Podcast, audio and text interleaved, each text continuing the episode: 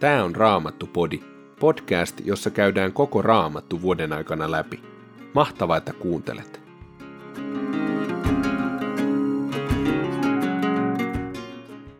Tänään luemme tuomarien kirjasta luvut 18 ja 19.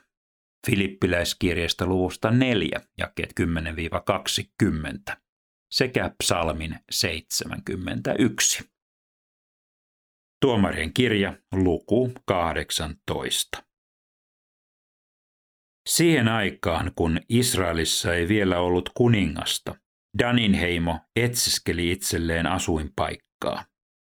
Sillä ei vielä ollut omaa aluetta Israelin heimojen keskuudessa. Danilaiset lähettivät suvuistaan viisi soreasta ja estaolista valittua urheaa soturia tiedusteluretkelle. He sanoivat miehille, tutkikaa tarkoin maata. Miehet tulivat Efraimin vuoristoon Miikan taloon ja yöpyivät siellä. Ollessaan Miikan talossa he kiinnittivät huomiota leeviläisen nuorukaisen puhetapaan. He menivät hänen luokseen ja kysyivät, Miten olet joutunut tänne? Mitä sinä teet ja millaista täällä on olla? Hän kertoi, mitä oli tapahtunut ja kuinka Miika oli palkanut hänet papikseen. He pyysivät, Kysyisitkö meidän puolestamme Jumalalta, onnistuuko retki, jolla nyt olemme? Pappi vastasi, Voitte olla rauhassa. Herra pitää teistä huolen matkallanne. Sitten nuo viisi miestä jatkoivat kulkuaan ja tulivat laisiin, he näkivät, että siellä asuvat ihmiset elivät kaikessa rauhassa, turvallista ja huoletonta elämää, aivan kuin sidodilaiset. Maassa ei ollut ketään mahtimiestä heidän käskiänään. He asuivat kaukana sidonilaisista, eivätkä olleet tekemisissä muidenkaan kansojen kanssa. Kun miehet palasivat Soreaan ja Estaoliin, heiltä kysyttiin, miten matkanne onnistui. He vastasivat. Lähtekää heti liikkeelle. Meidän on hyökättävä laisiin. Me olemme nähneet, että se on hyvä maa. Mitä te täällä istutte toimettomina? Älkää viivytelkö, vaan menkää ottamaan se maa haltuunne. Kun tulette sinne, te kohtaatte siellä pahaa aavistamattoman kansan, ja maata riittää joka suuntaan. Herra antaa tuon maan teidän käsinne, eikä siellä ole puutetta mistään, mitä ihminen voi toivoa. Soreasta ja Estaolista lähti matkaan 600 Danin heimon miestä täysissä sotavarustuksissa. Matkallaan he leiriytyivät ensin Juudan kirjat Jeremiin. Sen tähden paikkaa kutsutaan vielä nytkin Mahane Daniksi. Se sijaitsee kirjat Jeremiin länsipuolella. Sieltä he jatkoivat kulkuaan Efraimin vuoristoon ja saapuivat Miikan talolle.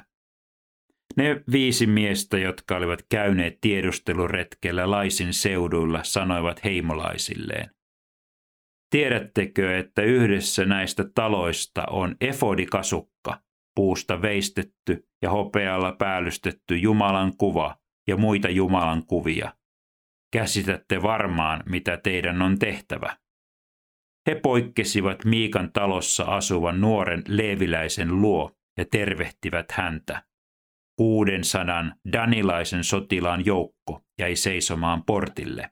Ja ne viisi miestä, jotka olivat käyneet maassa tiedustelijoina, menivät sisään ja ottivat efodikasukan, hopealla päällystetyn puisen Jumalan kuvan ja muut Jumalan kuvat.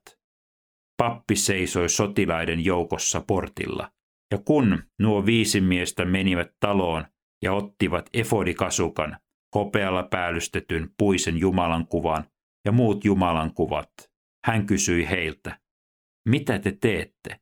He vastasivat, ole hiljaa, älä hiisku sanakaan. Lähde meidän mukaamme, tule meidän opettajaksemme ja papiksemme. Vai oletko mieluummin pappina yhden ainoan miehen talossa, kuin kokonaisen Israelin heimon ja sukukunnan pappina. Pappi suostui. Hän otti efodikasukan, puisen Jumalan kuvan ja muut Jumalan kuvat ja lähti miehen mukaan. Jatkaessaan matkaa danilaiset panivat naiset, lapset, karjan ja arvotavaran kulkueen etunenään. He olivat jo ehtineet kauas Miikan talosta, kun lähiympäristön miehet hälytettiin koolle. Miehet lähtivät seuraamaan danilaisia ja tavoittivat heidät. Takaajajat huusivat danilaisille, ja nämä kääntyivät ympäri ja kysyivät Miikalta, mikä sinulla on hätänä, kun olet koonnut tuollaisen joukon? Miika vastasi. Te otitte minulta jumalat, jotka olin teettänyt, ja veitte minun pappini mennessään. Mitä minulla enää on jäljellä? Sitten vielä kysytte, mikä minulla on hätänä? Mutta danilaiset sanoivat, ei sanakaan enää, muuten kiivasluontoiset miehemme käyvät kimppuunne, ja se olisi sinun ja perheesi surma. Sitten danilaiset lähtivät jatkamaan matkaa, ja kun Miika huomasi, että he olivat häntä vahvempia, hän kääntyi ja palasi kotiin. Otettua Miikalta hänen teettämänsä Jumalan kuvat ja vietyään hänen pappinsa, daanilaiset menivät laisiin ja kävivät sen pahaa aavistamattomien asukkaiden kimppuun, surmasivat heidät ja polttivat kaiken. Kaupunki ei saanut mistään apua, sillä se sijaitsi Bet Rehobin tasangolla, kaukana Sidonista, eikä se ollut tekemisissä muiden kansojen kanssa. Danilaiset rakensivat laisin paikalle oman kaupunkinsa ja asettuivat sinne asumaan. He antoivat kaupunkilaisilleen nimen Dan, kantaisänsä Danin, Jaakobin pojan mukaan, mutta alun perin kaupungin nimi oli Lais. Danilaiset sijoittivat puisen Jumalan kuvan kaupunkiinsa.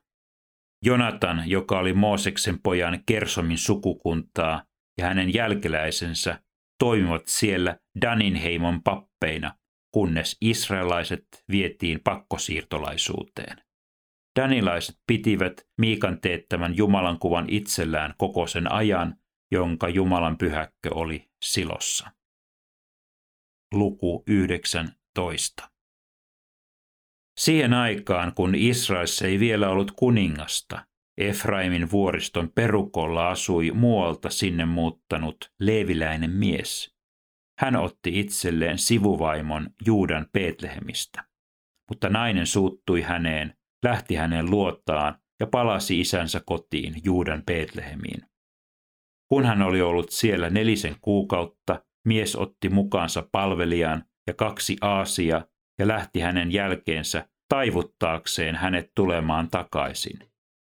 Sivuvaimo kutsui hänet isänsä kotiin. Miehen nähdessään vaimon isä riensi iloisena häntä vastaan ja vaati häntä jäämään luokseen. Mies jäi kolmeksi päiväksi appensa taloon, ja he söivät, joivat ja lepäsivät siellä. Neljännen päivän aamuna mies nousi varhain lähteekseen vaimonsa kanssa kotimatkalle, mutta vaimon isä sanoi vävylleen, syö ensin vähäsen, että jaksat kulkea, sitten voit lähteä. Mies jäi, ja he söivät ja joivat yhdessä. Sitten isä sanoi miehelle, jää vielä yhdeksi yöksi ja nauti olostasi. Kun mies nousi ja aikoi lähteä, hänen appensa pidätteli häntä, ja niin hän jäi vielä yhdeksi yöksi. Viidentenä päivänä mies nousi aamulla varhain ja aikoi lähteä matkaan, mutta vaimon isä sanoi, syö vielä jotakin vahvistavaa. Viipykää täällä, kunnes päivä on kulunut pitemmälle. Jälleen he söivät yhdessä. Kun Leeviläinen sitten alkoi sivuvaimonsa ja palvelijansa kanssa tehdä lähtöä, hänen appensa sanoi hänelle, päivä alkaa jo kallistua iltaan. Jää tänne yöksi ja nauti olostasi. Varhain huomisaamuna voitte lähteä kotimatkalle. Mutta mies ei enää suostunut jäämään yöksi, vaan nousi ja lähti. Hänen sivuvaimonsa lähti hänen kanssaan. Satuloidulla aaseillaan matkaten he saapuivat Jepusin eli Jerusalemin lähistölle. Heidän tullessaan kaupungin luo aurinko oli jo laskemassa, ja palvelija sanoi isännälleen, poiketaan tuohon jepusilaisten kaupunkiin ja yövytään siellä. mutta hänen isänsä sanoi, ei, me emme poikkea kaupunkiin, jonka asukkaat eivät ole israelaisia, vaan menemme Gibeaan. Hän sanoi vielä palvelijalleen, tule, mennään yöksi johonkin toiseen lähellä olevaan kaupunkiin, vaikkapa Gibeaan tai Ramaan. He jatkoivat matkaa ja tulivat juuri auringon laskiessa Gibeaan, jossa asui benjaminlaisia. He kääntyivät tieltä kaupunkiin jäädäkseen sinne yöksi, mutta kun kukaan ei pyytänyt heitä kotiinsa, heidän oli jäätävä torille istuskelemaan. Illan pimetessä muuan vanha mies palasi peltotöistä kaupunkiin. Hän oli kotoisin Efraimin vuoristosta ja oli muuttanut asumaan Gibeaan, kun taas kaupungin muut asukkaat olivat benjaminilaisia. Huomattuaan kaupungin torilla istuvan matkamiehen, vanhus meni kysymään häneltä, mistä tulet ja minne olet matkalla. Mies vastasi hänelle, olemme matkalla Efraimin vuoriston perukoille. Minä asun siellä. Olen ollut käymässä Juudan Betlehemissä ja nyt olen kotimatkalla. Mutta täällä ei ole ketään, joka ottaisi minut yöksi luokseen. Meillä on mukanamme olkia ja muuta rehua aasellemme sekä leipää ja viiniä itselleni, vaimolleni ja palvelijalleni. Kuten näet, meiltä ei puutu mitään. Silloin vanhus sanoi, olet tervetullut minun kotiini. Anna minun huolehtia kaikesta, mitä tarvitset. Tänne torille et saa jäädä yöksi. Hän vei muukalaiset kotiinsa ruokki heidän aasinsa. Sitten he pesivät maan pölyt jaloistaan ja kävivät aterioimaan. Heidän viettäessään kaikessa rauhassa iltaa kaupungin miehet, jotka olivat kelvotonta roskaväkeä, piirittivät talon. He tungeksivat oven takana huutaen vanhukselle, talon isännälle. Tuo tänne se mies, joka tuli luoksesi. Me tahdomme maata hänet. Silloin isäntä meni ulos miesten luo ja sanoi, älkää hyvät miehet tehkö sellaista pahaa tekoa. Mieshän on minun vieraani. Älkää tehkö mitään niin hirveää. Kuulkaa, täällä on minun tyttäreni, joka on vielä neitsyt. Täällä on myös sen miehen sivuvaimo. Minä tuon heidät teille. Voitte tehdä heille mitä haluatte, vaikka raiskata heidät, mutta tälle miehelle älkää tehkö mitään niin hirveätä. Mutta kaupungin miehet eivät kuunnelleet vanhusta. Silloin leeviläinen vei sivuvaimonsa ulkona odottaville miehille.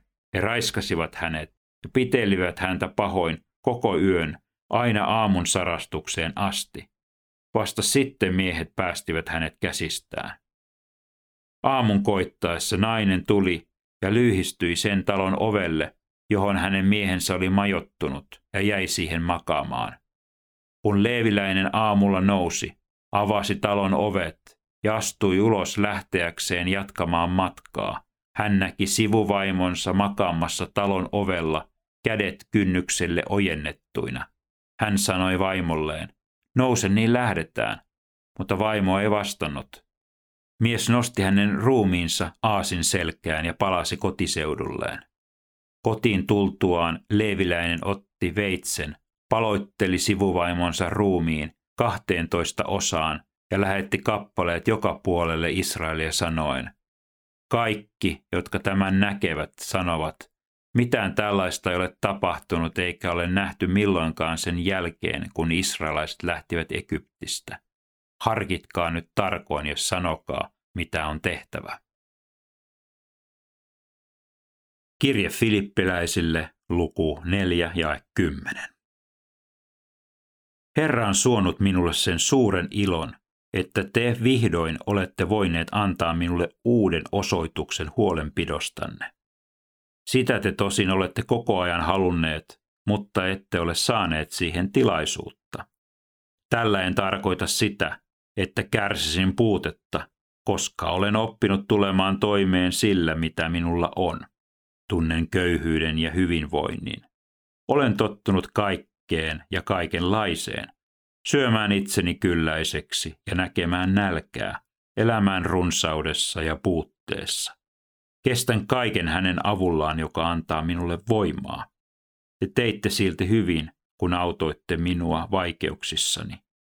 Niin kuin itsekin tiedätte, te filippiläiset olitte ainoa seurakunta, joka evankeliumin julistustyön alkuvaiheessa, kun olin lähtenyt Makedoniasta, antoi minulle vastalahjaksi taloudellista tukea.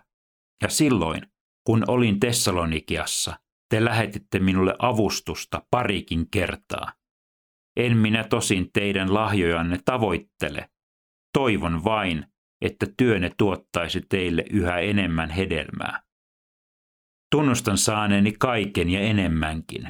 Minulla on kaikkea yllin kyllin nyt, kun olen saanut Epafroditokselta teidän lähettämänne lahjan, joka on hyvältä tuoksuva, otollinen, Jumalan mielenmukainen uhri. Minun Jumalani on Kristuksen Jeesuksen tähden antava teille taivaallisen kunniansa rikkaudesta kaiken, mitä tarvitsette. Jumalan, meidän isämme on kunnia aina ja ikuisesti. Aamen. Psalmi 71 Herra, sinun minä turvaan. Älä milloinkaan hylkää minua. Sinä olet vanhurskas. Pelasta minut, vapahda minut. Kuule minun pyyntöni ja auta minua. Ole minulle kallio, jonka suojaan saan paeta. Sinä, joka tahdot pelastaa minut. Sinä olet minun kallioni ja vuorilinnani. Jumala, pelasta minut pahojen käsistä, riistäjien ja sortajien vallasta. Sinä olet minun toivoni, Herra. Herra, minun turvani nuoruudesta asti. Syntymästäni saakka olet ollut tukeni, siitä saakka kun kohdusta minut päästit. Sinulle minä aina laulan ylistystä. Monelle olen ollut ihmetyksen aihe, mutta sinä olet luja turvani.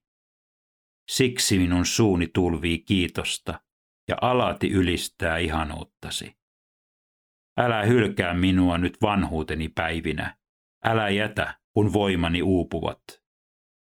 Minun viholliseni väijyvät minua ja pitävät keskenään neuvoa sanoen. Jumala ei ole enää hänen kanssaan. Käykää häneen kiinni, ei häntä kukaan auta. Jumala, älä ole kaukana. Jumala, riennä minua auttamaan. Joutukoot häpeään ja häviöön minun vainojani. Kohdatkoon Iva ja Pilkka minun ahdistajiani. Minä en luovu toivostani, enkä lakkaa sinua ylistämästä. Minä julistan uskollista hyvyyttäsi ja alati sinun apusi runsautta, jonka määrää ja mittaa en tiedä. Herra, minun Jumalani, minä kerron sinun voimateoistasi ja julistan sinun vanhurskauttasi, sinun ainoan. Jumala, sinä olit opastajani jo kun olin nuori, ja tähän päivään asti olen saanut kertoa ihmeistäsi. Kun nyt olen vanha ja harmaa päinen, älä hylkää minua Jumala. Minä julistan tuleville polville käteesi mahtia ja tekojesi suuruutta, sillä korkeuksiin ulottuu vanhurskautesi ja suuret ovat tekosi. Jumala, kuka on sinun vertaisesi? Sinä olet antanut vaikeita vuosia ja monia ahdistuksen aikoja, mutta yhä uudestaan sinä virvoitat minut. Syvyyksistä sinä minut nostat. Kohota minut takaisin kunniaan ja lohduta minua jälleen, niin lyyräni sävelin saan ylistää sinun totuuttasi, Jumala, ja harppuni kielillä kiittää sinua, Israelin pyhä. Minun huuleni avautuvat ilohuutoon. Minä laulan sinulle kiitosta, koska sinä lunastit minut. Lakkaamatta minun kieleni kertoo vanhurskaudestasi. Minun ahdistajani osaksi tuli häväistys ja pilkka.